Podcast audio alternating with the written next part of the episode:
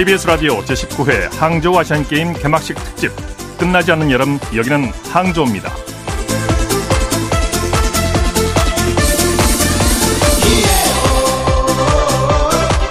여러분 안녕하십니까 아나운서 이창진입니다. 아시아인의 스포츠 축제 제19회 항저우 아시안게임이 드디어 오늘 개막했습니다. 코로나19로 1년 연기된 아시안게임이 5년 만에 열렸는데요. 오늘 저녁 개막식을 시작으로 해서 다음 달 8일까지 16일간의 뜨거운 열전에 돌입합니다.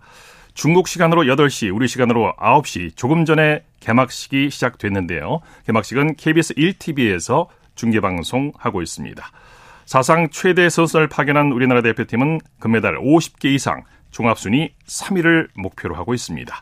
자, KBS 라디오에서는 제19회 항주 아시안게임 개막식 특집 끝나지 않은 여름, 여기는 항저입니다를 마련했는데요. 모든 영광과 환희의 순간을 KBS 라디오가 생생하게 전해드리겠습니다.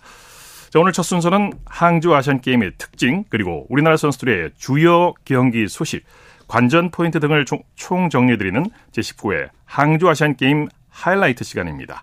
자, 대한민국 최고의 스포츠 평가 최동호 씨, 그리고 이데일리의 이성무 기자 스튜디오에 두 분 모셨습니다. 어서 오십시오. 예, 안녕하세요. 네, 안녕하세요. 자, 오랜만에 두 분 스튜디오에서 뵈니까 반갑습니다. 네. 예.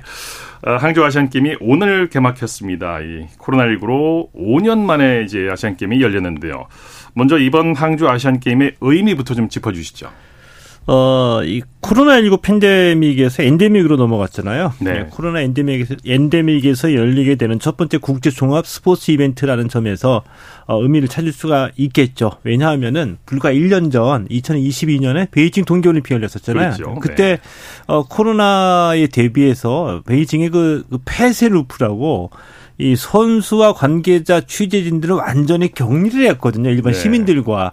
자, 이 정도로 엄격하고 불편하게 예, 치렀던 게 올림픽인데 1년 만에 예. 다시 이제 자유롭게 열리게 됐다는 점 아마 선수들도 어 1년 연기됐을 때 굉장히 어떤 그 좌절감이나 불안하고 예, 네, 그 느꼈을 겁니다. 때문에 더욱더 네. 반가운 대회가 된 거죠. 네, 완전히 분위기가 달라졌죠. 예. 자, 어떻게 보십니까, 이 기자께서? 네, 어, 중국이 처음으로 스포츠 대형 이벤트를 열었던 것이 2008년 베이징 하계 올림픽 아니겠습니까? 예. 이때는 이제 우리의 중국의 어떤 우수한 문화, 역사, 이런 거를 알리기 위해서 굉장히 노력을 했다면은 이제는 중국이 여유가 생겼어요. 네, 이제 네. 미국과 함께 어떻게 보면 전 세계를 이끄는 양대 강국이 되면서 이제는 우리가 과거뿐만 아니라 미래를 이끌어가겠다 이런 의지를 확실하게 보여주고 있는데 그 네. 의미가 상당히 잘 나타나는 것이 이번 대회라는 생각이 들고요. 자신감의 첫 모습이에요. 그렇습니다. 특히 네. 예전에는 이제 과거 우리가 굉장히 긴 역사를 자랑했다. 이걸 강조했다면 이제는 우리가 미래를 이끌어간다. 그래서 네, 네. 어, 정보통신 기술, IT 기술이라든지 네. 또 어, 저탄소, 탄소를 없애는 이런 여러 가지 환경적인 문제도 신경 쓰는 등 앞으로 미래 지향적인 모습을 이번 대회에서 많이 보여준다고 할 수 있겠고요. 네, 네. 또한 가지 주목할 점은 사실 아시안 게임이 우리나라에서 많이 관심이 뭐 없어졌다 이런 얘기도 하지만은 아시아 다른 나라도 마찬가지거든요. 네. 그러니까 아시안 게임의 변신을 이번 대회를 통해서 좀 확인할 수가 있는데요. 이번 대회 보면은 굉장히 색다른 종목들이 많이 열립니다. 뭐 그렇죠. 뭐 e스포츠라든지 네. 또는 뭐 브레이크 댄스 같은 종목들, 네. 바둑 뭐 이런 종목들 어떻게 보면은 아시안 게임이 기존의 어떤 종합 선수권 대회에서 벗어나서 새로운 변화를 이끌어가고 있는데 네. 그 상징적인 대회가 이번 항저우 아시안 게임이라고 할 수 있겠습니다. 네. 항저우가 저 우리에게는 좀 생소한 도시인데 항저우가 예. 어디에 있는지 좀 설명해 어, 주시죠. 어, 지리적으로 보면 이제 상하이에서 남서 쪽으로 180km 정도 떨어져 있거든요. 네. 저장성의 주도, 그러니까 우리 식으로 얘기하면은 이 도청 소재지 정도 되는 그런 도시라고 보겠죠. 예, 예. 역사가 뭐 2000년이 넘어갑니다. 대단히 오래된 역사를 갖고 있는 도시인데 지금은 중국 내에서는 굉장히 스마트 도시로 탈바꿈하고 음. 있다고 봐야 되겠죠. 우리가 네. 잘 알고 있는 그 온라인 유통기업 그 알리바바의 본사가 있고요. 어, 자, 그러면서 이 원래는 뭐 자연경관 경관이 아름답고 역사 문화가 뛰어난 도시였었지만 중국의 그 자체 평가에서도 이 중국 도시 가운데 인터넷과 인공지능 사회 서비스에서 종합 1위를 차지할 어, 정도로 어, 네. 어, 굉장히 좀 스마트한 도시로 탈바꿈하고 이, 있기도 하고요. 그래서 네. 이번 아시안 게임도 어, 이 테마로 내세운 것 중에 하나가 친환경 그리고 스마트이죠. 최첨단 음. 이미지를 갖고 있습니다. 네. 이번 항저우 아시안 게임이 이제 항저우를 비롯해서 여섯 개 도시에서 열리게 되죠. 그렇습니다. 중국 항저우를 비롯해서 닝보, 윈저우, 후저우, 샤오싱, 진화. 이 네. 진화는 이제 우리 축구 대표팀이 지금 현재 예선전을 예. 치르고 있는 도시인데요. 네. 이 저장성 6개 도시에서 분산 개최되고 있고요. 어, 이 삼국지를 제가 좋아하는데 삼국지로 따지니까 이게 오나라의 중심 도시였더라고요. 아, 네. 뭐 중국에서 이런 속담이 있다고 합니다. 지금 뭐 젊은이들이 애인과 함께 도망갈 때는 항저우로 간다. 그만큼 왜, 그, 왜 그럴까요? 그 아름답고 아. 굉장히 또 어, 젊은이들에게 잘 맞는 도시라는 의식이 있는데요. 어, 그런 도시에서 또 아시안 게임이 열리기 때문에 네, 굉장히 네. 또 의미 있고 굉장히 볼거리가 많다는 생각이 듭니다. 어, 우리 서울로 따지면 무슨 대학로라든가 네, 그렇습니다. 홍대암 정도 뭐 이렇게 그러니까 상하이하고 더불어서 굉장히 네. 중국의 어떤 네. 미래적인 그런 이미지를 이끄는 도시라고 할수 네, 네. 있겠습니다. 우리하고 중국하고 시차가 이제 한 시간밖에 나지 않기 때문에 뭐 중계를 보는 데는 어려움은 없을 것 같아요. 자, 이번 어, 아시안 게임의 특징을 좀 설명해 주시죠. 가장 큰 특징은 이 아시안 게임 본래의 취지라고 볼 수가 있죠. 그 올림픽과 비교해서 보면은 이 아시아적인 색채가 가장 많이 나고 있죠. 이게 무슨 네. 얘기냐면은 아시아 각국의 전통 스포츠, 전통 무술이 정식 종목으로 아, 채택돼 있다. 그러니까 뭐냐면은 어, 우리가 가끔 그 영화에서 보는 장면이죠. 조정과 비슷한데 배 모양이 다르고 맨 앞에 북을 두드리는 리더가 있다. 이게 드래곤 예. 보트인데 그 실제로 어, 경기 장면으로 볼 수가 있는 겁니다. 그리고 네네. 우리가 홍콩 영화에서 자주 보던 우슈, 중국 무술, 우슈 종목이 또 열리고요. 음. 우즈베키스탄의 또 전통 무술입니다. 쿠라쉬라고 있고요. 네. 어, 또 인도의 카바디라는 종목도 있고 우리는 우리로서는 어떤 거는 영화에서만 봤던 것, 어떤 종목이 이색 종목인데 아시안 게임을 음. 통해서 해설과 함께 자세히 볼 수 있다는 네네. 이런 이제 특징이 있죠. 여기에 네. 또 e스포츠나 바둑, 뭐 체스, 어, 브레이킹 댄스인 브레이킹 그리고 어 중국 그 장기인 샹치가 정식 종목으로 어 열리기 때문에 네. 좀 관심 있게 좀 지, 켜보면 네. 재미를 느낄 수도 있을 것 같아요. 그 신설된 종목이 10개가 넘는 것 같아요. 예, 이번 그렇죠. 대회에서. 예. 네. 좀 주목해서 어, 볼 필요가 있겠습니다. 이번 순서는 여기는 항주 아시안게임 스타디움입니다. 시간입니다. 항주 아시안게임을 취재하기 위해서 개막식 현장에 나가 있는 KBS 라디오의 유기성 PD 전화로 연결해 보겠습니다. 수고 많으십니다. 네, 안녕하십니까. 항저우에 네. 나와 있는 유기성 PD입니다. 네, 네. 지금 항저우 날씨는 어떻습니까? 어, 지금 비가 온다는 예보가 많았었는데 네. 현재는 비가 그쳤고요. 어, 제가 처음 여기 도착했을 때 조금 더운 날씨였는데 지금 다행히 지금 선선해져 이제 한 섭씨 22도 정도 되는 아, 상황입니다. 네. 네, 그리고 당초에 이제 4년보다 1년을 더 기다렸잖아요. 코로나 때문에. 네. 네. 그래서 이제 사람들의 중국 분들, 특히나 이제 중국 사람들 관중들의 열기가 좀 뜨겁게 느껴지고 있는 현장이 네. 있습니다. 날씨는 우리나라하고 비슷하군요, 지금. 네. 네, 맞습니다. 자, 유, 유기성 PD가 지금 개막식이 진행되고 있는 경기장에 에, 나가 있죠? 네, 제가 지금 개막식이 진행되고 있는 항저우 올림픽 스포츠센터 스타디움에 나와 있습니다. 예. 어, 이 스타디움은 항저우의 상징인 영꽃 모양의 굉장히 큰 경기장이라고 볼 수 있는데요. 상암 경기장이 한 6만 명, 이제 잠실 주 경기장이 7만 명 정도를 수용할 수 있는데 이 경기장은 8만 명 정도 어, 수용할 수 있는 굉장히 큰 경기장입니다. 네네. 이 낮보다는 이제 밤에 불이 켜졌을 때 좀 푸르스름한 연꽃 모양이 좀 두드러지게 보이고요. 주변의 경기장들도 같이 이제 푸른 조명을 띠고 있어요. 그래서 네네. 이제 전체적으로는 약간 푸른 꽃밭을 연상시킨다고 볼 수 있습니다. 항저우 현지에서 느끼신 아시안 게임 분위기는 어떻습니까? 어, 제가 어제 오늘 이제 탁구 경기가 열린 이제 궁슈 커낼 스포츠파크 체육관에 다녀왔었는데요. 네. 개막식 이전에도 불구하고 경기장이 거의 꽉 찬 모습을 볼 수 있었거든요. 뭐 탁구라서 중국 사람들이 더 관심이 많아서 그런 걸 수도 있지만 네. 시내 곳곳에서도 이제 아시안 게임에 대한 관심을 저희가 들어볼 수 있었고요. 또 경기장 안에서는 이제 좋은 공격과 이제 수비가 나올 때마다 관중들이 오오 하면서 같이 호응도 해주고 또 이제 중국 게임에서만 들을 수 있는 그 파이팅 소리 있잖아요. 특유의 네, 네, 짜요 네. 짜요 하는 소리 역시 경기장 가득 채우는 걸 볼 수 있었습니다. 네. 도시 전반에 걸쳐서도 이제 아시안 게임 홍보하는 홍보벽, 이제 홍보 영상들이 굉장히 많고요. 이 항저우라는 도시가 굉장히 오래된 도시이기 때문에 전체적으로는 좀 차분한 감이 있는데 네. 그 차분함 위에 아시안 게임 열기가 이제 올려져 있다 이렇게 볼 수 있을 것 같습니다. 네. 조금 전 이제 우리 시간으로 이제 9시 예, 중국 시간으로 8시에 이제 개막식이 시작이 됐는데요. 지금 개막식 행사가 진행되고 있습니까? 어떻게 지금 선수단이 입장하고 있습니까? 네, 아직 선수단이 입장하지 않고 있고요. 어, 개막식 전 행사가 지금 계속해서 이어지고 있습니다. 네, 먼저 네. 이제 뭐 토마스 바와 위원장, 그다음 이제 시진핑 주석이 먼저 인사를 나눴고요. 그다음에 이제 중국 오성 홍기가 올라간 다음에 아직 개막식 행사가 계속해서 진행되고 있는 상황입니다. 예, 예. 중국이 이번 아시안 게임에서 디지털 신기술을 전면에 내세운다고 하는데 현장에서 직접 보신 개회식 분위기 어떻습니까? 어, 아마 지금 화면으로 보고 계시는 분들도 좀 아시겠지만 관객석 앞쪽에 제가 볼 때는 약간 투명한 LED가 굉장히 크게 쳐져 있어요. 예. 그래서 그 LED로 뭐 제19의 항저우 아시안 게임 이런 것도 나와 있고 예, 지금 이제 국가 소개가 시작되고 있는데요. 네네. 아프가니스탄이 들어오고 있는데 아프가니스탄 이렇게 소개도 저 LED 화면, 투명 LED 화면에 이어지고 음, 있습니다. 네. 저희도 지금 TV로 모니터하고 네. 있습니다만 아주 자유로운 분위기 아, 그런 분위기 속에서 진행이 되고 있네요. 네, 이게 중국이라는 사실 우리들의 인식에는 조금 딱딱할 수도 있을 것 같은데 네네. 현지에서 느끼는 거나 개막식 분위기는 전혀 딱딱하지 않고요. 그리고 이제 앞서도 많이 말씀하셨지만 첨단 최첨단 도시잖아요. 네. 중국에서 지금 항저우에서 특히나 이제 QR 코드를 많이 사용하고 있는데 제가 알기로는 중간에 이제 관객들도 같이 QR 코드에 접속을 해서 같이 AR을 즐길 수 있고 또 추억을 남기는 그런 장치까지 네. 같이 마련되어 있다고 보고 있습니다. 네. 자 오늘 소식 고맙습니다. 네, 감사합니다. 네, 여기는 항주 아시안 게임 스타디움입니다. 네, 중국 항주 아시안 게임 개막식 현장에 나가 있는 KBS 라디오의 유기성 PD와 함께했습니다.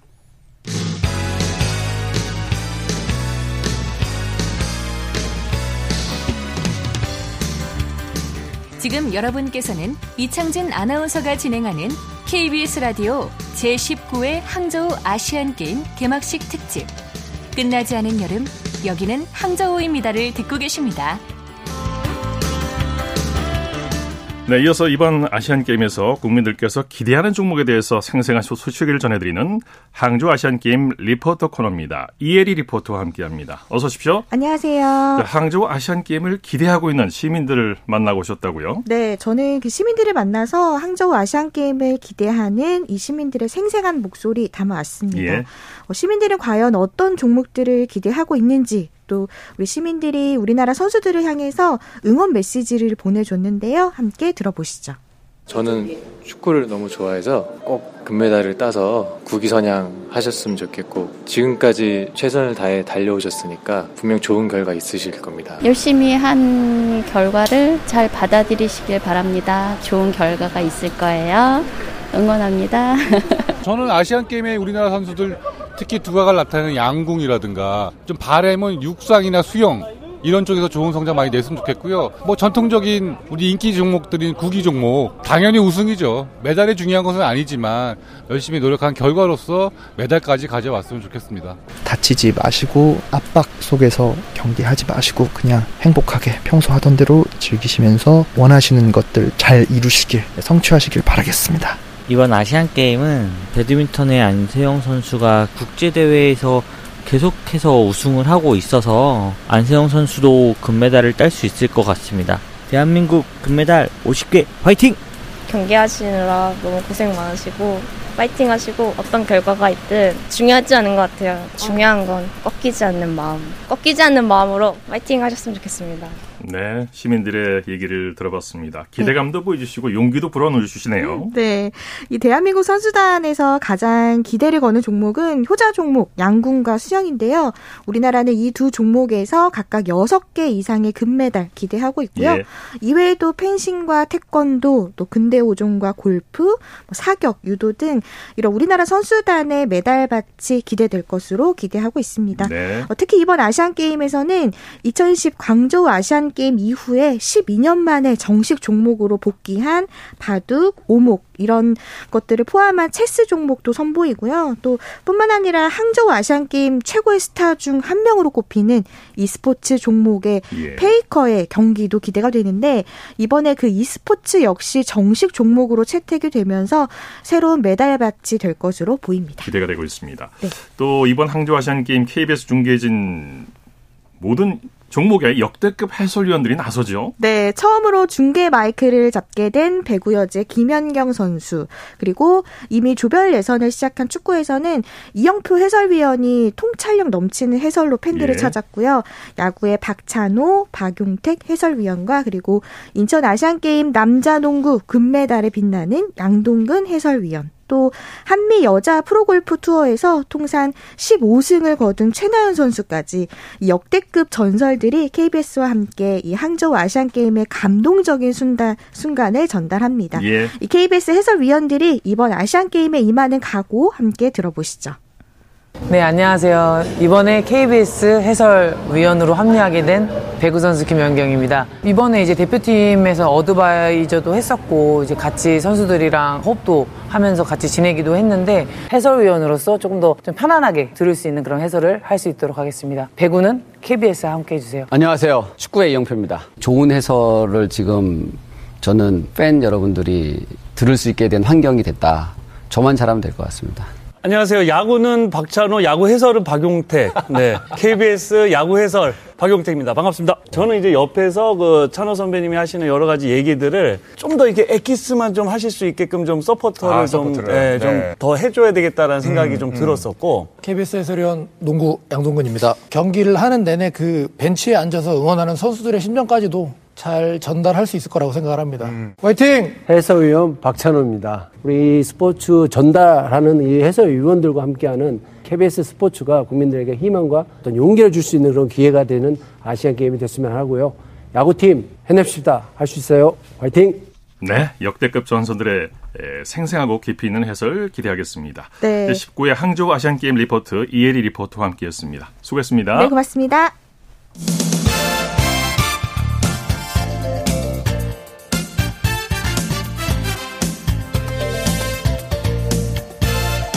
생방송으로 전해드리고 있는 KBS 라디오 제19회 항저우 아시안 게임 개막식 특집.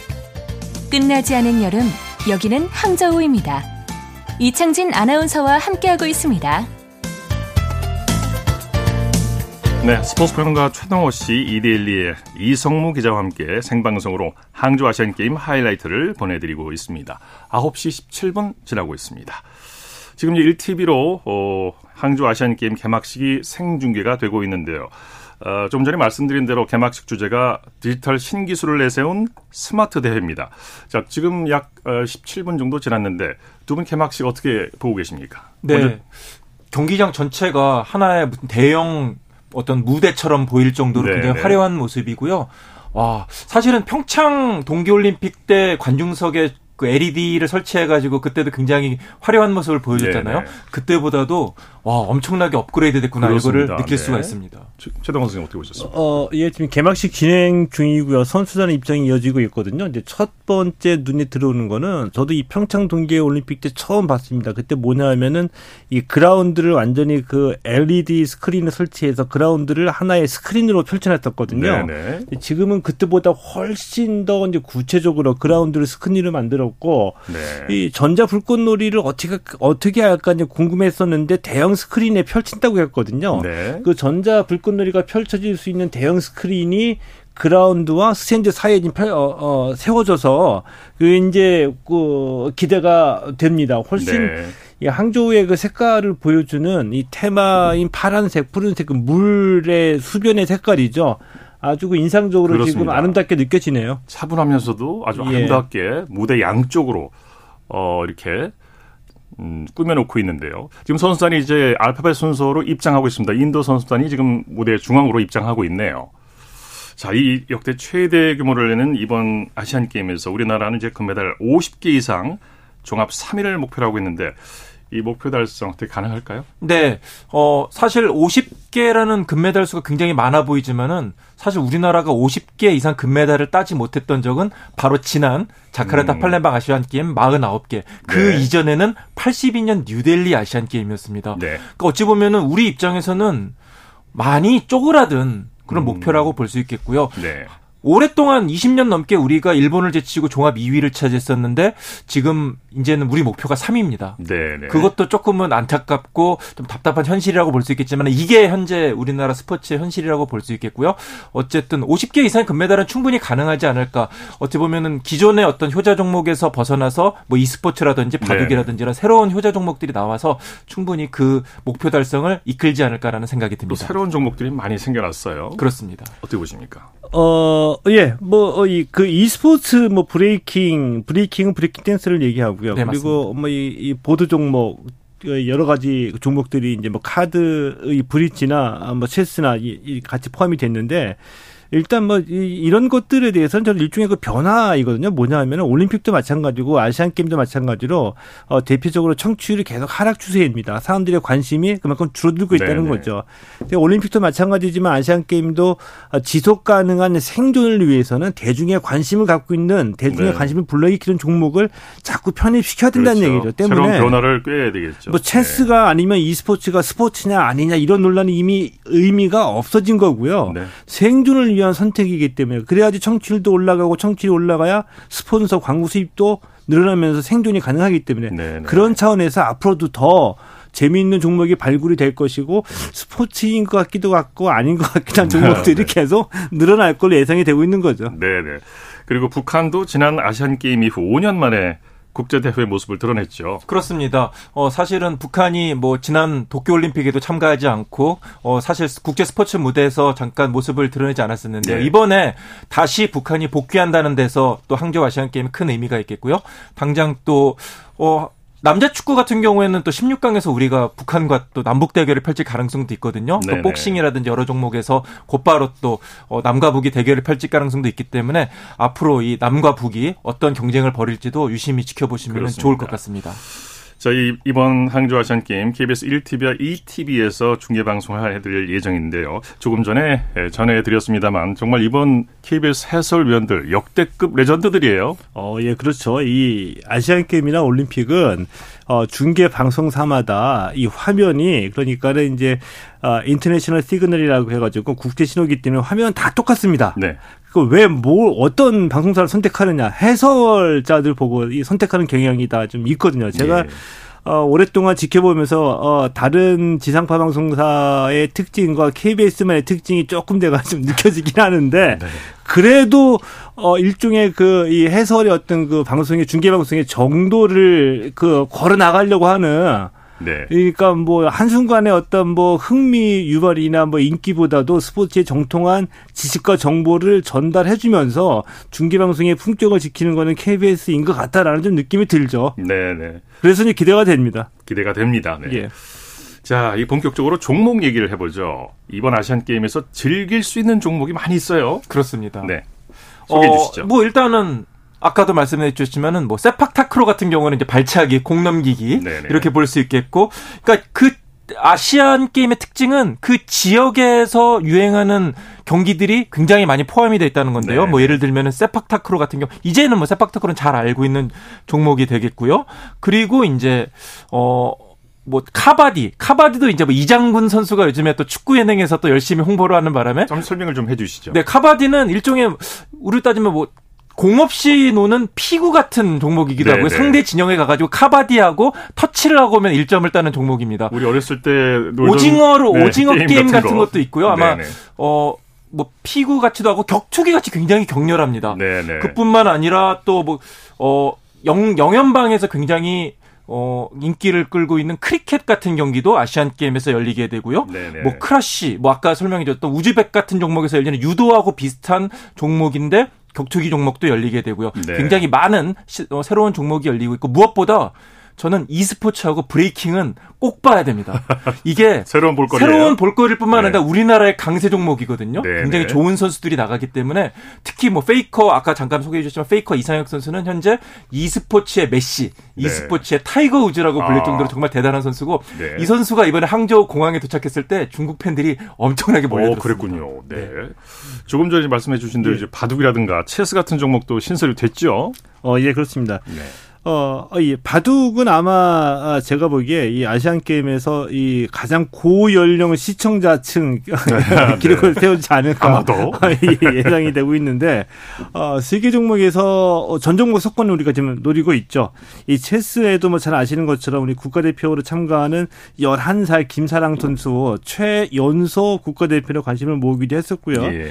어, 그리고 뭐 e스포츠 얘기가 이제 계속 나오는데 e스포츠 저는 사실 잘 모릅니다. 잘 모르는데 이제 50대 이상은 아마 뭐 전자오락이라는 얘기가 더 네. 어울릴 거고 온라인 게임으로 아 40대까지는 그렇게 기억하고 있을 텐데 제가 생각했던 것보다 훨씬 더 산업으로서의 가치가 더 크다. 그러니까 어, 이 글로벌 e스포츠 전문 잡지가 밝힌 바에 따르면은 아, 연평균 e스포츠 산업의 그 발전 발전이 규모의 발전이 13.4% 포인트씩 발전해 가지고 예. 2025년에 한 13억 달러 정도의 산업 규모를 가진다고 하네요. 그러니까 예.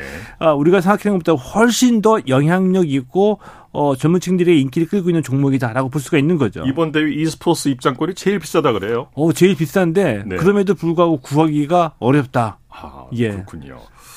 자, 이번 아시안 게임에 출전하는 우리나라 선수들 보니까 연령대가 상당히 네. 다양해요. 그렇습니다. 그러니까 보드 게임 종목에 나서는 예를 들면 브릿지라는 종목이 있는데 저는 네. 솔직히 잘 모릅니다만은 이제 카드로 하는 아, 게임이더라고요. 네. 어, 우리나라 대표팀 임현 선수가 있는데 73살입니다. 아, 그렇군요. 네. 그리고 체스 종목에 나가는 아 잠시 말씀해 주셨던 김사랑 선수 11살입니다. 네. 그러니까 할아버지하고 손자가 나가는 건데요.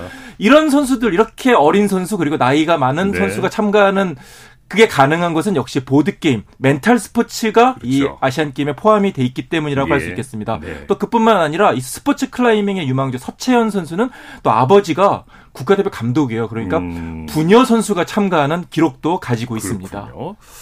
자, 우리나라가 이제 내일부터 본격적인 메달 사냥을 시작하는데 첫 메달이 어떤 종목에서 나올 거로 보십니까? 어, 내일 메달이 많이 나올 것 같아요. 메달이 가능한 종목 경기가 여러 개가 열리거든요. 근데 네. 경기 일정상으로 보면 근대 오 중에서 첫 번째 금메달이 네, 이제 네. 기대가 되죠. 어, 오전에 그 여자부 경기가 개인전, 단체전 다 열리거든요. 이제 김세희 선수에게 기대를 걸고 있고요. 어, 5회에는 우리 남자 아, 전웅태 선수 어, 2회 연속 금메달을 도전하는데 제가 봤을 때는 확실한 금메달 후보라고 할 수가 있습니다. 그리고 네. 어, 태권도에서 품새 경기가 남녀 어, 열리기 때문에 또 메달이 기대가 되고요. 또 내일 가장 하이라이트라고 볼 수가 있죠. 수영 황선우 선수 자유형 100m 경기가 어, 음, 열리게 됩니다. 결승까지 열리게 됩니다. 그렇습니다. 메달이 아, 나옵니다. 네. 이 판잔러 중국의 판잔러 선수하고 어, 이 금메달을 놓고 다툴 네. 것으로 예상이 되는데 어, 올해 최고 기록만 보면은 이 황선우 선수가 한 0.3초 정도 좀 뒤지거든요. 근데 이 황선우 선수가 100m에서는 50m 후반의 스피드를 높이기 위해서 계속 훈련에 집중했다라고 했기 때문에 50m 이후 구간에 승부수 뛰는 걸 지켜봐야 될 것 같습니다. 네, 그리고 네. 유도도 네 체급이 열리기 때문에 유도에서도 메달이 기대 됩니다. 네. 자, 골든데이 언제라고 할 수 있을까요? 네, 골든, 나오는 네, 날. 계속해서 뭐 매일 골든데이라고 보봐도 네. 괜찮을 것 같고요. 어, 그리고 일단은 어, 일단 폐회 직전에 열리는 종목들이 또 많이 어, 집중이 돼 있기 때문에 네. 매일매일 금메달이 쏟아질 것으로 기대가 되고 있습니다. 예. 일단 당장 내일부터 또 많은 금메달이 나올 것으로 보이고요. 그리고 네. 내일 또 메달뿐만 아니라 또 우리 축구 대표팀 예선 3차전이 열리고 있는데 이강인 그렇죠? 선수가 처음으로 또 출전할 가능성이 있거든요. 바레인과의 경기를 앞두고 있죠. 그렇습니다. 물론 우리가 조 1위로 이미 16강 진출을 확정 지은 네. 상태입니다만은 어쨌든 이강인 선수가 나온다는 점에서 내일 반드시 또 3차전 그렇습니다. 경기 지켜볼 필요가 있겠고요. 어, 또 조별리그 다른 조 경기 결과에 따라서는 우리와 북한이 또 16강전에서 만날 수도 있기 때문에 네. 이 상황도 다른 조 상황도 좀 지켜볼 필요가 있겠습니다. 네, 바레인과의 경기는 내일 저녁 8시 30분에 예, 펼쳐지게 되겠고요. 그렇습니다. 그리고 높이뛰기의 우상혁 선수도 또 큰 관심을 모으고 있죠. 어, 예. 우상혁 선수 우리나라 한국 역산 최초로 어, 이 이번 달에 이 다이아몬드 리그 네. 파이널에서 어, 금메달 차지했죠. 2m 35를 뛰었죠. 예, 맞습니다. 네. 어, 이 아시안 게임은 우상혁 선수하고 카타르의 바르심 선수와 2파전이라고 볼 수가 있거든요. 네네. 근데 바르심 선수는 지난 10년간 어, 세계 그 남자 높이뛰기를 지배해준 선수입니다. 그런데 어, 개인 최고 기록이 2m 43cm인데 올해 최고 기록은 2m 36cm입니다. 네네. 이게 무엇을 의미하냐? 정점을 지나서 내려이막길에 있는 선수라고 볼 수가 있는 거죠. 음, 네. 올해 최고 기록은 우상혁 선수 2m 35cm고요. 바르심이 네. 2m 36cm, 1cm 차이가 나지만 지금까지 네. 두 선수의 대결을 보면은 경기 당일 컨디션에 따라서 음. 메달의 색깔이 갈릴 것이다. 네. 금메달은 바르심, 우상혁 두 선수의 경쟁이다. 그렇죠. 이렇게 볼 수 있는 거죠. 지난 다이아몬드 리그에는 바르심 선수가 참가하지는 않았습니다. 네. 부상 네. 때문에 아시안 네. 게임에 초점을 맞추고 어, 이 final 다이아몬드 리그 final을 포기를 한 거죠. 네, 네. 자, 이번 대회 다관왕을 노리는 선수들도 있죠. 일단은 구본길 선수를 좀 주목해 볼 필요가 있습니다. 예. 한국 남자 펜싱, 펜싱. 사브르의 네. 간판 스타인데요. 이미 아시안 게임에서 금메달 5개를 획득한 상태인데 이번에 개인전, 단체전 이관왕에 도전하게 됩니다. 만약 네. 개인전, 단체전 모두 금메달을 따내게 되면은 한국 스포츠 역사상 역대 최다 아시안 게임 금메달을 차지하게 되고요. 예. 또 역시 금메달 다섯 개를 이미 획득한 사이클의 나름 선수도 역시 이번 대회를 통해서 금메달을 추가하게 되면은 또 한국 스포츠의 새로운 역사를 쓰게 됩니다. 네네. 네. 가장 다관왕으로 기대가 되는 선수는 수영에서 나올 가능성이 있습니다. 우리나라 황선우 선수 세 종목에 출전하는데요. 모두 금메달 가능성이 있고요. 예. 또이 자유형 중장거리에 나서는 김우민 선수는 네 종목에 나서는데 역시 네 종목 모두 금메달 가능성이 있기 때문에 예. 수영에서 3관왕 또는 4관왕이 나올 가능성이 있다고 할 수 있겠습니다. 네. 조금 전 축구도 말씀드렸습니다만 이 쿠웨이트와 태국을 꺾고 이제 신광 진출을 확정을 했어요 이미. 그렇습니다. 아주 시원한 골들이 터졌습니다. 네, 이 추세라면 뭐 아시안 게임 3연패 도전 가능하지 않을까? 네, 사실은 황선홍호에 네. 대해서 우려의 목소리도 조금 있었습니다만은 네. 어, 막상 뚜껑을 열어보니까 우리 선수들이 굉장히 의욕적으로 정말 집중력이 굉장히 좋은 모습이고요. 네, 네. 하지만은 또 잘 나갈 때 조심해야 되는 법 아니겠습니까? 돌다리면 또 네, 네, 어떻게 될지 두드려보고 건너야 되는 만큼 우리 바레인과의 경기도 잘 치르면서 16강 정작 중요한 것은 16강 이후니까요.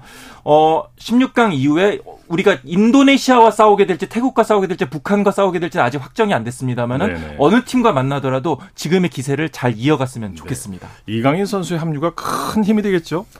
어, 큰, 큰 힘이 되겠죠. 네네. 큰 힘이 되겠는데, 이 이강인 선수 아마 대표팀에 합류해가지고, 어, 일종의 그 플레이메이커 역할을 할 것으로 기대가 되고 있거든요. 네네.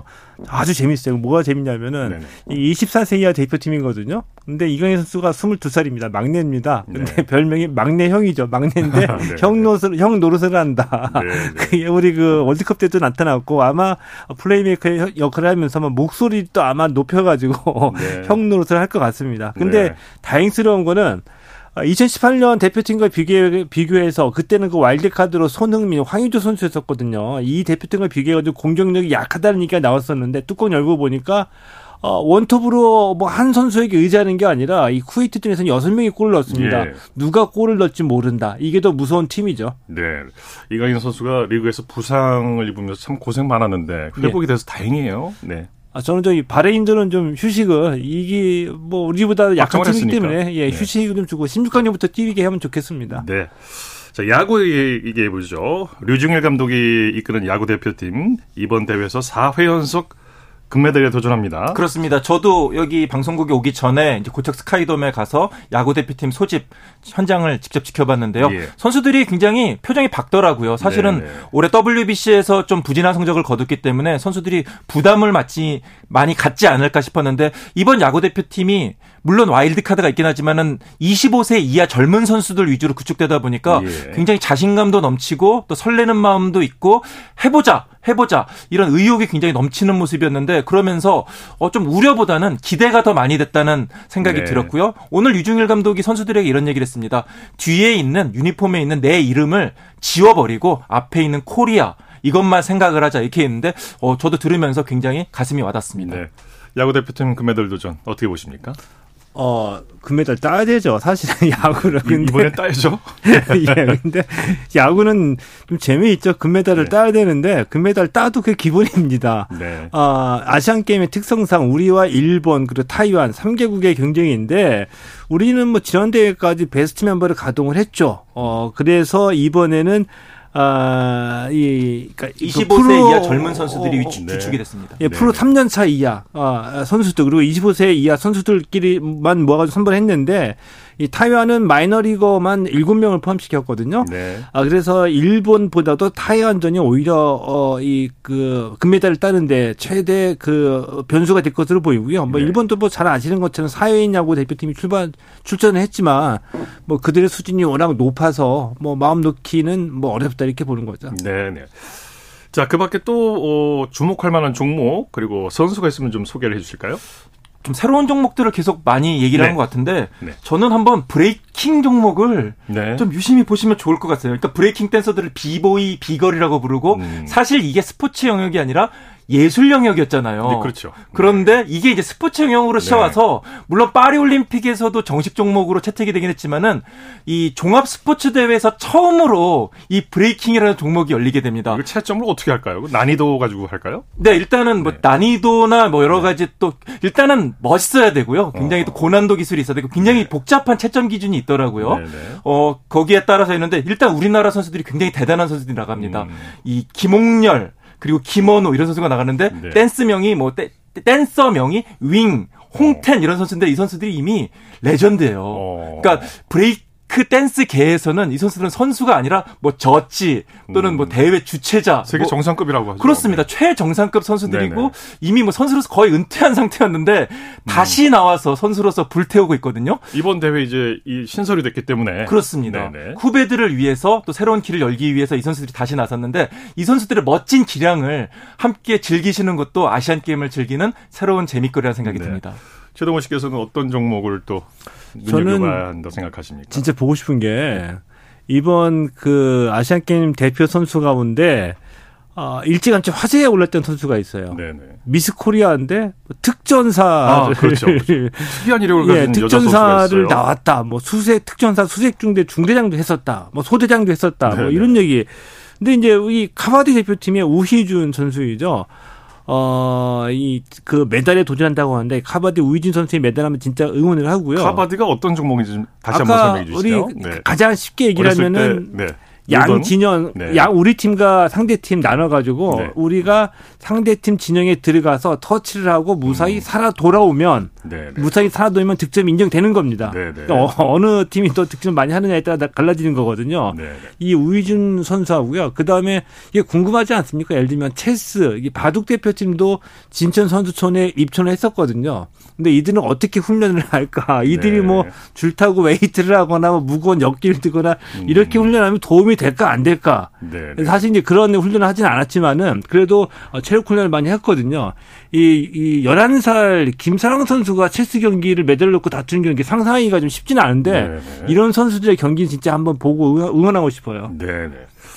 자, 이번 항저우 아시안 게임 전체적으로 어떤 점들을 좀 눈여겨봐야 하는지 관전 포인트를 한번 짚어 주시죠. 네. 어, 일단은 아시안 게임의 변화를 주목해 보시기 바랍니다. 사실 네. 저희가 계속 말씀드렸지만 아시안 게임이 관심이 우리나라뿐만 아니라 아시아 전체로도 그렇게 좀 줄어드는 그런 상황이거든요. 그렇기 네네. 때문에 어떤 아시안 게임의 재미, 스포츠의 재미를 끌어올리기 위해서 이번에 많은 변화를 가져다 줬고 이것이 뭐 새로운 종목이라든지 또 여러 가지 어, 변화로 이어지기 때문에 그런 아시안 게임이 우리가 86 아시안 게임이라든지 뭐 그런 대회에서 봤던 그 시절의 아시안 게임과 어떻게 달라졌는지 네네. 좀 유심히 보시면은 그렇죠. 그 점도 굉장히 재밌는 볼거리라는 생각이 듭니다. 코로나 19 이후에 처음 개최되는 그런 대회고 5년 만에 개최되는 거라 예. 여러 가지 주목해서 봐야 될 것 같아요. 그 변화를.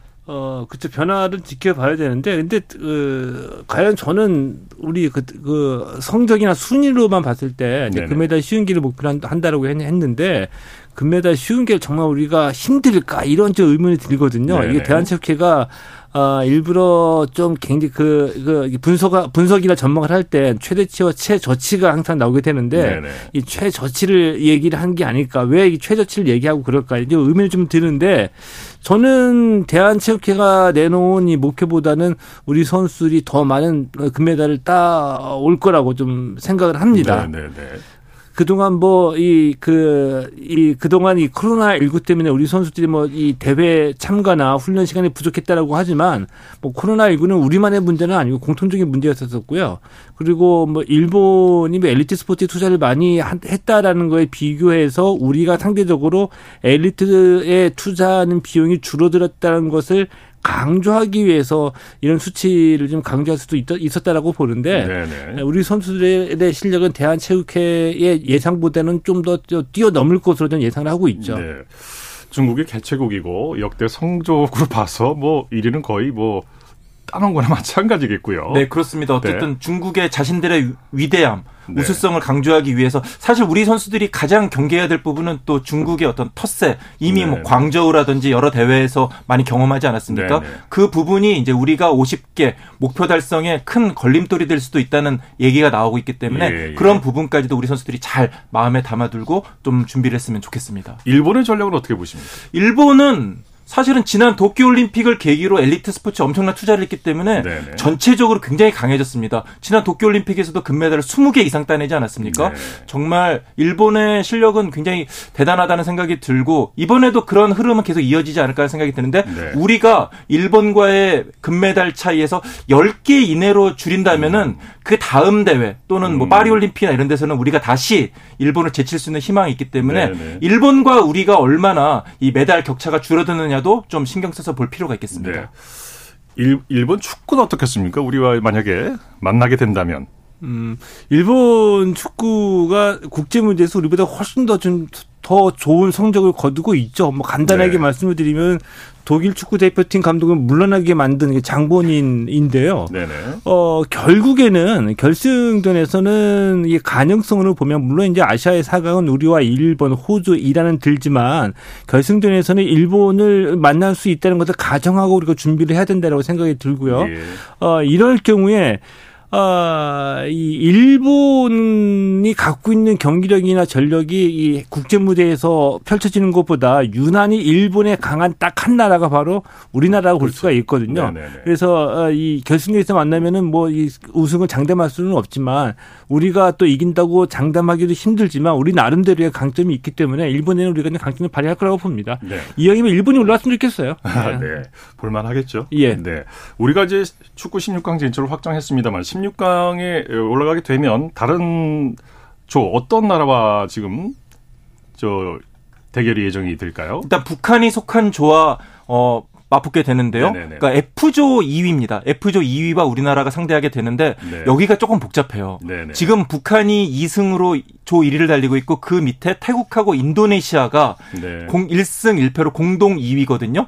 그런데 인도네시아와 북한이 마지막 경기에 맞붙습니다. 네. 이 경기 결과에 따라서 이제 순위가 또 왕창 뒤바뀔 수가 있기 때문에 네. 우리 입장에서는 누가 2위를 차지할지 아직 확실치 않은 상황이에요. 네네. 그런 만큼 뭐 남북 대결이 펼쳐진다면은 뭐 그것도 굉장히 재밌는 볼거리가 되겠지만은 네네. 어쨌든 어 뭐 어느 팀에 올라오더라도 우리가 지금 기세로는 충분히 해볼 만하지 않을까라는 생각이 들고요. 네. 일본은 참고로 이제 제1리그에서 활약하고 있는 24세 이하 선수들이 참가하기 때문에 우리가 뭐 사실 유럽파들이 빠진 일본은 해볼 만하다는 생각이 들거든요. 그 경기도 일본과 다시 뭐 결승전에서 만나면 우리가 충분히 이길 수 있지 않나라는 예. 생각이 듭니다. 네. 아시안 게임에서는 우리가 그 축구 같은 경우에 좀 더어이 이 경기력을 더 발휘할 수 있는 결정적인 이유가 하나가 있습니다. 네. 우리나라보다도 해외에서 더 많이 지적받고 있는 건데 이강인 선수 한번 향후 어 성공적으로 성장했을 때 5, 6년, 3, 4년 뒤려면 예상해 보세요. 네. 가장 걸림돌이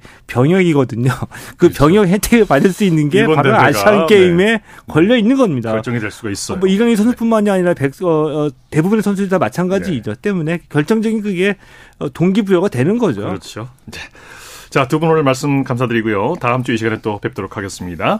자, 19회 항주 아시안게임 하이라이트 스포츠 평론가 최동호 씨, 이델리의 이성무 기자와 함께했습니다. 두 분 고맙습니다. 네, 감사합니다.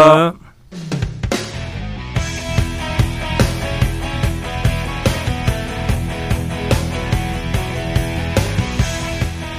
생방송으로 전해드리고 있는 KBS 라디오 제19회 항저우 아시안게임 개막식 특집. 끝나지 않은 여름. 여기는 항저우입니다.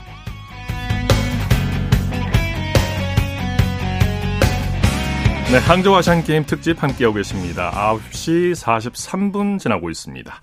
이어서 역대 아시안게임에서 대한민국을 빛낸 우리 선수들의 발자취를 자료와 함께 돌아보는 대한민국 아시안게임 영웅들 시간입니다. 정수진 리포터와 함께합니다. 어서 오십시오. 네, 안녕하세요. 자, 이 시간에 역대 아시안 게임 영웅을 소개해 드리겠는데요. 네. 오늘 첫 번째 시간 주인공은 누굽니까? 네. 오늘 제19회 항저우 아시안게임이 개막을 했는데요. 이 아시안게임 영웅의 첫 번째 주인공은 탁구의 현정화 선수입니다. 네, 네. 현정화 선수. 뭐, 가장 우리에게 강력한 인상을 주었던 게 86년, 아, 서울 아시안 게임이었죠. 네. 어, 고등학교 1학년 때인 85년에 국가대표로 선발이 됐고요. 이후에 국가대표로 처음 참가한 대회가 86 서울 아시안 게임이었습니다. 예. 그때 단체전 금메달, 혼합 복식과 여자 복식에서는 동메달을 획득했는데요. 네. 사실 86 서울 아시안 게임은 한국에서 처음 열린 아시안 게임이었기 때문에 많은 분들이 현장에서 응원을 했는데요. 결승 상대가 중국이었습니다. 예. 네. 정말 많은 분들의 관심이 모아졌던 경기였죠. 네. 특히 그 단체전에서 금메달을 딸 때 마지막 경기가 한국의 현정화 선수와 중국의 해지리 선수의 경기였거든요. 네. 현정화 선수가 이기면서 단 단체전 우승의 감격을 완성시켰습니다. 아, 그 당시 경기 장면을 86년 9월 26일 KBS 라디오 여기는 아시안게임 방송센터입니다에서 들어보시죠. 밀어줍니다. 단투로 맞습니다. 살짝 띄워줍니다. 찬스 성공입니다. 20포인트 드디어 도달했습니다. 20대 11입니다. 네, 우리 장정환 선수 완전히 풀려 있는 상태예요. 해지대를 뭐 탁구리 앞으로 당겼다 밀었다 자유자재하지 않습니까? 이때 짧게 놓은 저 볼이 결정적인 금메달 감입니다. 네 이제 마지막 한 포인트를 눈앞에 두고 있습니다. 서브 넣습니다. 드라이브 이때 네트 서브 넣습니다. 다시 밀어놓습니다. 드라이브 다시 공격 성공됩니다. 성공 아 그러나 이것이 또 이번에는 아웃이 되는군요. 네, 현정화 때린 볼을 해지리가 수비를 했는데 그 볼이 너무 강력한 나머지 관중들이 와 했지 않습니까? 네, 좋았다 말았군요. 네, 그 볼이 네. 에지가 됐죠. 20대 10입니다. 해지리의 서비스 드라이브 다시 스매시 아웃 성공입니다. 21대 13 득점으로 다시 승리를 거둡니다. 한국 여자 탁구 세계 정상의 자리에 서다. 아 감격된 순간입니다. 양영자, 현정화 얼싸안고 기쁨의 눈물 함께 순간을 만끽하고 있습니다. 네, 네. 양영자, 현정화 참 오랜만에 들어보는 이름입니다. 네, 네, 뭐 레전드죠. 네. 네. 이때 그 3시간 16분, 그러니까 3시간이 넘는 시간의 사투를 벌인 끝에 금메달을 목에 걸었는데요. 그야말로 감격의 순간이었습니다. 네. 네. 중국 탁 구의 그 높은 벽을 넘기가 네. 얼마나 어려웠을까요? 힘들죠. 네. 또 그때 온 국민이 이 세계 최강 중국과의 승부를 숨죽여 바라보고 있었는데요. 현정화 선수가 본인의 전매 특허인 강력한 스매싱으로 이 중국의 아성을 무너뜨렸습니다. 아, 그때 캐스터가 18살의 단발머리 현정화 선수를 언급을 하면서 허물어지지도 않고 허물 수도 없었던 이 예. 중국 탁구의 벽이 무너졌다라는 그런 이야기를 했거든요. 그렇게 당당히 우승을 하고 금메달을 목에 걸었습니다. 그 네. 이후에 2년 후에 88년 서울 올림픽에서도 금메달을 목에 걸죠. 네. 그러니까 아시안 게 아시안 게임 금메달의 기운이 이 서울 올림픽까지 이어졌는데요. 여자 탁구 복식 결승전에서 만난 상대가 중국의 자오즈민과 첸징이었습니다. 네. 이 경기 중에 그 부담과 긴장감은 이루 말하기 힘들 정도였지만 이 타고난 승부욕과 집중력 그리고 상대를 압도하는 대담함으로 중국을 꺾고 금메달을 획득합니다. 네. 네. 현정아 선수가 뭐 카리스마, 승부욕이 네. 대단해요. 맞아요. 네. 그 탁구를 초등학교 3학년 때부터 했는데요. 어릴 때도 경기에서 지면 울음을 터뜨릴 정도로 악발이었다고 합니다. 네, 네. 이제 그런 승부욕과 재능으로 17살에 국가 대표가 된 거죠. 네. 네. 그리고 현정아 선수의 두 번째 아시안 게임 출전은 1990년 네. 베이징 아시안 게임이었죠. 네. 86년, 88년, 90년 이렇게 바쁘게 달려갔는데요. 어, 90년 베이징 아시안 게임에서는 여자 복식에서 금메달, 단체전과 혼합 복식에서는 은메달을 획득했습니다. 예. 어, 특히 그 여자 복식에서는 홍차옥 선수와 호흡을 맞췄고요. 그 결과 세트 스코어 2대 0으로 가볍게 이겼는데 그 경기 장면을 북경 아시안 게임 각종 경기라는 프로그램에서 들어보시죠. 자, 하프 스카이 서브입니다. 커트볼. 아, 여기서 에지되는 거 있습니다만 아웃. 다행입니다. 5대 8, 3포인트 앞서기 시작하는 한국. 8대 5로 3포인트를 앞섭니다. 네. 서브, 홍차옥, 커트. 자, 드라이브. 네, 이번에 스매시! 현정화. 안전한 찬스였죠? 네, 그렇습니다. 네. 안전한 스매시 성공했죠. 네. 9대 5, 4포인트 앞서고 있는 피노키오 현정화. 그리고 샛별 홍차욱 선수 19대 6입니다. 기적이 없는 한 네. 어, 금메달은 틀림이 없습니다. 네. 첸스와 표정이 아주 불안하죠. 네, 조금 전에 그 첸스 선수의 표정이 보였었습니다. 자, 카트로 서비스 놓습니다. 자, 이번에 정광석과 같이 맥이 들어가는데 말이죠. 예. 공차오 서비스. 자, 마무리됩니다. 성공! 성공입니다. 금메달입니다. 금메달입니다. 네, 21대 6.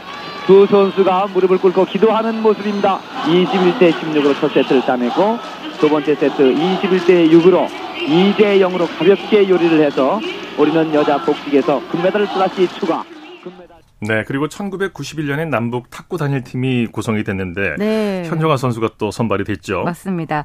그 91년 일본 지바 세계 선수권에서 남한의 현정화, 홍차옥 그리고 북한의 리분희, 유순복 이렇게 어, 4명이 코리아 팀으로 참가했는데요. 예. 중국과의 단체전 결승에서 기적 같은 금메달을 획득합니다. 네, 네. 이때 원래 현정화 선수가 그 경기에서 그렇게 감정을 드러내지 않는 선수인데 리분희 선수를 부둥켜 안고 오열 대결했던 장면은 또 많은 분들에게 네. 감동을 안겨주기도 했습니다. 현정화 선수가 전체 그 딱 메달 수가 몇 개나 될까요? 어, 너무 많은데요. 일단 국직한 것만 뽑아보면은 어, 세계 선수권에서 4개의 금메달, 아시안 게임에서 2개, 그리고 예. 아시아 선수권에서는 5개의 금메달을 목에 걸었습니다. 어, 특히 그 93년 그 예테보리 세계 선수권 대회 여자 단식에서 금메달을 차지하면서 국가대표 8년 만에 이 세계 선수권 대회 전 종목 종목, 즉 네. 단식과 복식, 단체, 혼합 복식을 석권했고요. 이제 그러면서 대한민국 탁구 선수 네. 최초로 그랜드슬램을 달성하게 됩니다. 뭐 대표 로서 국가대표로서도 10개 이상의 메달을 따냈군요. 그럼요. 네. 네. 그래서 국제탁구연맹 명예 전당에 오르기도 했는데요. 네. 뭐 명실상부한 대한민국 탁구의 레전드라고 할 수 있죠. 네. 네. 자, 대한민국 아시안게임 영웅들 오늘은 탁구 현정화 선수에 대한 이야기 나눠봤습니다. 정순일 리포터와 함께했습니다. 수고했습니다. 네, 고맙습니다.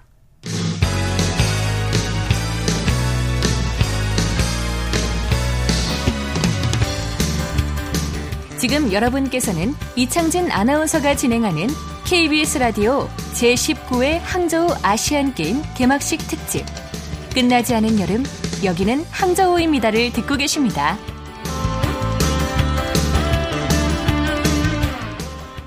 네, 지금 시각 9시 51분 지나고 있습니다.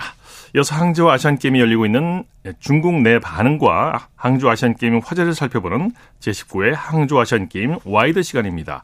중국 베이징의 이재민 통신원 전화로 만나보겠습니다. 안녕하십니까? 안녕하십니까 베이징입니다. 네, 정말 오랜만에 인사드리네요. 건강하시죠? 네, 오랜만에 뵙겠습니다. 잘 지내고 있습니다. 네, 네. 이재민 통신원 지금 베이징에 계신데 항저우하고 네. 거리는 어느 정도 됩니까? 네. 비행기를 타고 가도 한 2시간 정도 가야 되기 때문에요. 아, 네. 상당히 거리가 있습니다. 네. 그 한국 분들 요즘은 베이징, 상하이 뭐 이런 도시 이름은 많이들 들어보셨는데요. 베이징이 이제 북쪽에 좀 치우쳐 있는 곳이라고 하면은 상하이는 거의 제주도 정도 어, 어. 이렇게 고도 그 위도를 가지고 있는데요. 네. 그 상하이하고 어, 항저우는 거의 비슷한 위도에 있다. 그래서 날씨도 조금 베이징보다는 겨울에도 덜 추운 곳. 네. 그래서 사람들이 참 가고 싶어하는 베이징 사람들이 좋아하는 그런 도시 항저우입니다. 그야말로 뭐 낭만의 도시라고 아까 소개를 어, 해주셨는데 맞습니까? 네, 전문인들이 많이 가는 도시가 맞나요? 네, 아주 많이 가고요. 시호라고 해서 아주 아름다운 호수가 있는데요. 아, 그것도 아주 유명하고요. 네. 특히 이제 베이징이 원나라, 명나라, 청나라의 수도였는데 이 황저우가 송나라 때 수도입니다. 예. 다른 때보다 어, 좀그 무력이 발전했다기보다는 문인이라든지 문화가 굉장히 발달되어 있는 어, 굉장히 좋은 그런 항저우 도시이기 때문에 예. 많은 사람들이 좀 고즈넉하고 낭만을 즐기기 위해서 많이 가는 곳. 하지만 최근 들어서는 모바일이나 어떤 그 알리 알리바바 그룹에 기반을 해서 모바일 도시, 디지털 도시 이런 것으로 많이 각광받고 네, 네. 있고요. 자 이번 아시안 게임에 대한 중국 내 언론 반응은 어떻습니까? 네, 굉장히 많은 보도를 하고 있습니다. 사실 큰 잔치라는 것, 어, 코로나 이후에 달라진 모습을 세계에 보여주겠다라는 의미를 보여주듯이요. 예. 어, 우리 돈으로 약 41조 원을 쏟아 부으면서 준비된 아, 잘 갖추어진 각종 시설들이 어, TV 화면을 통해서 또 SN을 통해서 많이 보여주고 있습니다. 예. 특히나 이렇게 좀더 어, 많은 시설들을 보여주고 잘 체계를 갖춘 이런 모습을 국민들한테도 보여주고 싶은 이유 중에 하나가 잘 아시겠습니다만은 코로나 이후에 중국 국민들도 아 우리 경제가 굉장히 많이 좋아질 것이다. 네. 이제 많이 반등할 것이다라는 생각이 올 1월, 2월까지만 음. 해도 있었습니다. 그런데 아직 힘을 못 받다 보니까 아 이런 경기 침체 속에서 조금 좋은 소식이 없을까 뭐 이런 걸 바라고 있는데 네. TV를 통해서 많이들 이렇게 어, 응원을 하고 있는 그런 모습들 특히나 이런 어, 하드웨어나 어, 인프라가 굉장히 잘 갖추어진 이런 모습들 보면서 이젠 좀 더 잘 되지 않을까 이런 모습도 보이고요. 네. 그리고 아무래도 이제 중국의 선수들이 굉장히 많이 선전을 할 것이다라는 그런 기대 속에서 어, 좀 많이 어, 이 어, 이것을 통해서 파이팅을 외치고 싶어하는 그 중국인들의 모습 언론을 통해서도 많은 인터뷰를 통해서 보여주고 있습니다. 네 네. 특히 그 이곳에 있는 한국 교민들의 경우에는 어, 한덕수 총리와의 어떤 만남이 오늘 있었지 않습니까? 네. 이것을 계기로 해서 그 한중 관계가 좀 개선되지 않겠느냐라는 그런 희망을 그 아시안 게임 말고도 이번에 굉장히 많은 화두가 그 양국의 어떤 그 높은 분들이 만나는 것을 통해서 네네. 굉장히 희망을 바라는 그런 모습 보여주고 있습니다. 네네. 뭐 항저우 아시안 게임 개막식은 물론이고 어, 이번 대회 경기장 곳곳에서 자원봉사자들이 많이 활약하고 있다면서요. 네, 그렇습니다. 아무래도 이제 젊은이들의 모습들이 화면에 많이 바뀌어, 받쳐지고도 했는데요. 이번 대회의 자원봉사자 수가 무려 3만 7천 명이 넘습니다. 예. 대부분 어, 저장성 어, 소재의 대학생들인데요.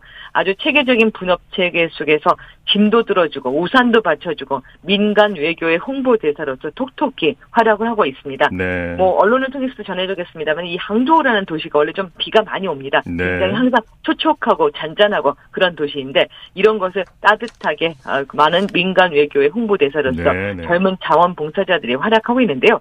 특히 그 이 절강성 그 항조 이 지역은 한국인 유학생도 상당히 공부를 많이 하고 있습니다. 예. 여기에 많은 자원봉사들이 참여를 해서 어려서부터 어, 생활한 어, 많은 유학생들이 거의 원어민 수준으로 유창하게 잘 안내를 해줘서요. 네. 우리 선수들이라든지 아, 기타 뭐 취재진들도 큰 도움을 받고 있다는 소식 네. 전해주고 있습니다. 네. 이번 대회가 저장성 일대 6개 도시에서 이제 개최가 된다고 하는데 특히 이곳 저장성 일대 주민들의 기대가 크겠어요. 네, 그렇습니다. 어, 특히 그 이 지역이 아까 말씀드린 것처럼 상해랑 같이 연결이 되어 예. 있는 어, 상하에 연결되어 있는 중국의 경제 심장부라고 할 수 있겠습니다. 네. 이번에 좀 아시안 게임으로 해서 어, 어, 좋은 선전을 하는 그 경기의 선수들한테 보내는 파이팅도 많지만 사실상 이 지역의 경제가 더 활발하게 돌아가면서 뭔가 낙수 효과가 어, 올 하반기에는 중국 어, 전반 어, 전반적으로 많이 퍼졌으면 좋겠다 예. 이런 얘기도 있습니다. 네. 머지않아서 이제 10월 1일부터 추석까지 합해가지고 긴 연휴도 있게 되는데요. 그 후에는 좀 더 반등을 기대하는 그 사람들이 아마 이 하반기에 있는 경제에 대한 기대를 더욱 네, 크게 네. 만들고 있는 것 같습니다. 네, 자 오늘 소식 감사드리고요. 이번 대회 많이 소개해 주십시오. 네, 감사합니다. 고맙습니다. 지금까지 중국 베이징의 이재민 통신원과 함께했습니다. 자, KBS 라디오 제19회 항조 아시안 게임 개막식 특집 끝나지 않은 여름 여기는 항조입니다. 오늘 순서 여기까지고요. 내일부터 아시안 게임이 열리는 10월 8일까지 매주 토요일과 일요일에 주말 스포츠 스포츠 특집 항조 아시안 게임 그 감동의 순간들을 마련했습니다. 계속해서 많은 애청 부탁드리겠습니다. 항조 아시안 게임은 KBS 라디오와 함께 지금까지 아나운서 이창진이었습니다. 고맙습니다.